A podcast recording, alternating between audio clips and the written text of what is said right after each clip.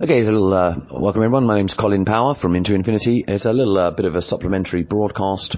I just we had a few numbers about that, a few questions about the prime number stuff on the last broadcast. Uh, let's just recap. Uh, we, if you followed the last broadcast, we got down to uh, a grid of six numbers.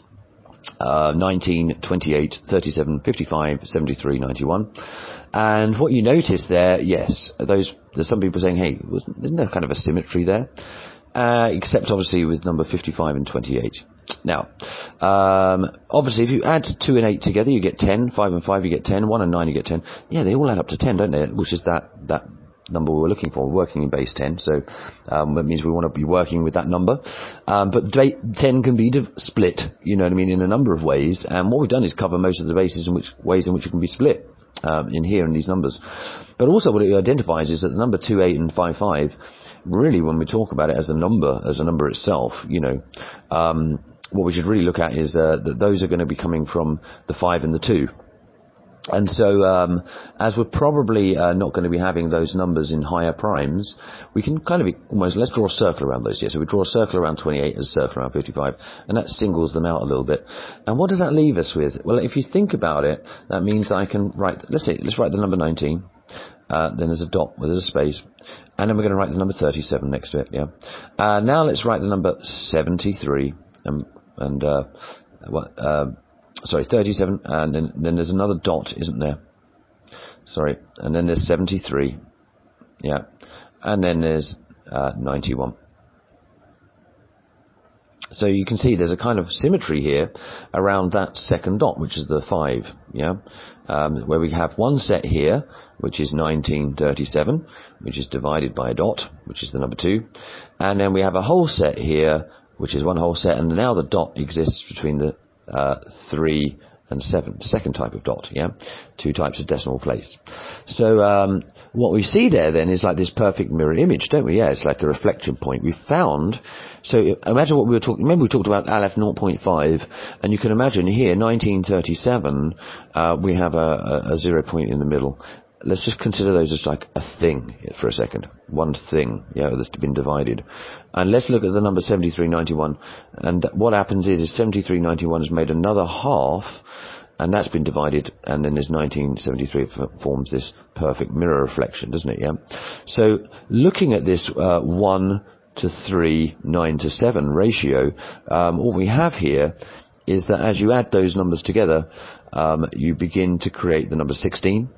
Uh, with the 9 and the, and the 7. That's a 1 and a 6. You see, uh, it's a bit of a strange number that, isn't it? Yeah, because you're going up boom, into something bigger, six, yeah? And, um, and the six shouldn't really appear, but it does, you know? So that's, where does it come from? Well, it must come from that function, yeah? Uh, and then when we look at the number one and three, it becomes four. Well, that's, shouldn't appear either, that's part of the two, isn't it, yeah? Um, but it does, and so we can say, oh, maybe it's part of that function, you know? Um, whereas on the other hand, when one meets one, nine meets nine, then 3 meets 3, 7 meets 7. That's what we call a zero balance between the two the two number forms, yeah? And so what we can do is we can set up, if you like, a kind of number mirrors, if you like, in space, in 4D, and we can create these mirrors and they can reflect. You can set a mirror point, let's say we set a mirror point for 19, uh, 37, 73, 91, and what we'll do is just, you know, when do we find the evens, even point, the break point that's even. And then we have like 1937, um, and there's a break point between there.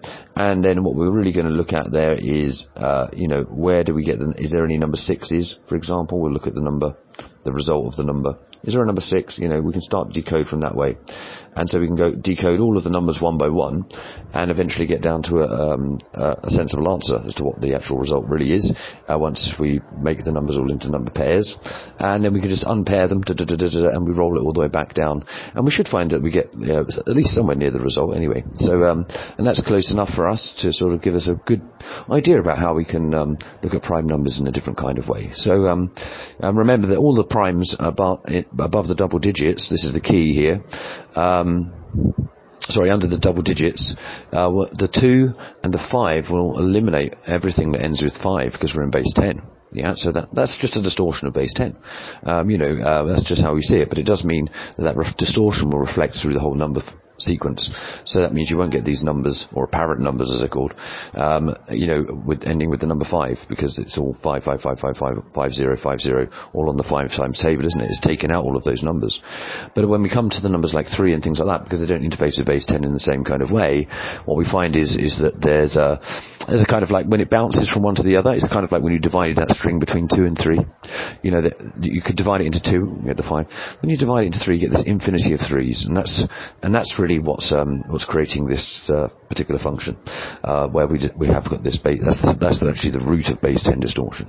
Um, and so once we know that's the root, what we can do is we can, we can start to sort of say, okay, well let's, let's make a, a, map, if you like, of um, of the of the main prime numbers. There will always be ending in either one, uh, three, uh, seven, or nine. We can only be one of those four numbers, which removes uh, pretty much a lot of the numbers out of uh, existence, if you think about it. Uh, if a number can only end in uh, a base 10 number, and that from that we can work out a little bit about prime number density in relation to base 10. You know, uh, it's only a, a, base 10 prime number density. It's not a, an infinite. Yeah.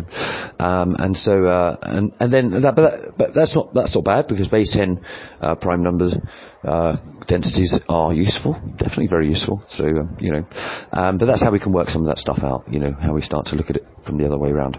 So, uh, I hope there's been a little bit of inspiration on the, some of the prime number stuff and about those, uh, prime, dual digit prime numbers that we were talking about and, and the process of creating like kind of bounce points in numbers that reflect off each other and reveal stuff about the number itself. And that's how we kind of can work in 4D by creating these kind of maps, you know, number maps in fourth dimension, you know. Anyway, that's, um, all, it's all to play for at the moment. Uh, as I say, plenty of uh, cool stuff in the world of fourth dimensional mathematics, as you can imagine. Uh, very much exciting, uh, time for mathematics, I feel.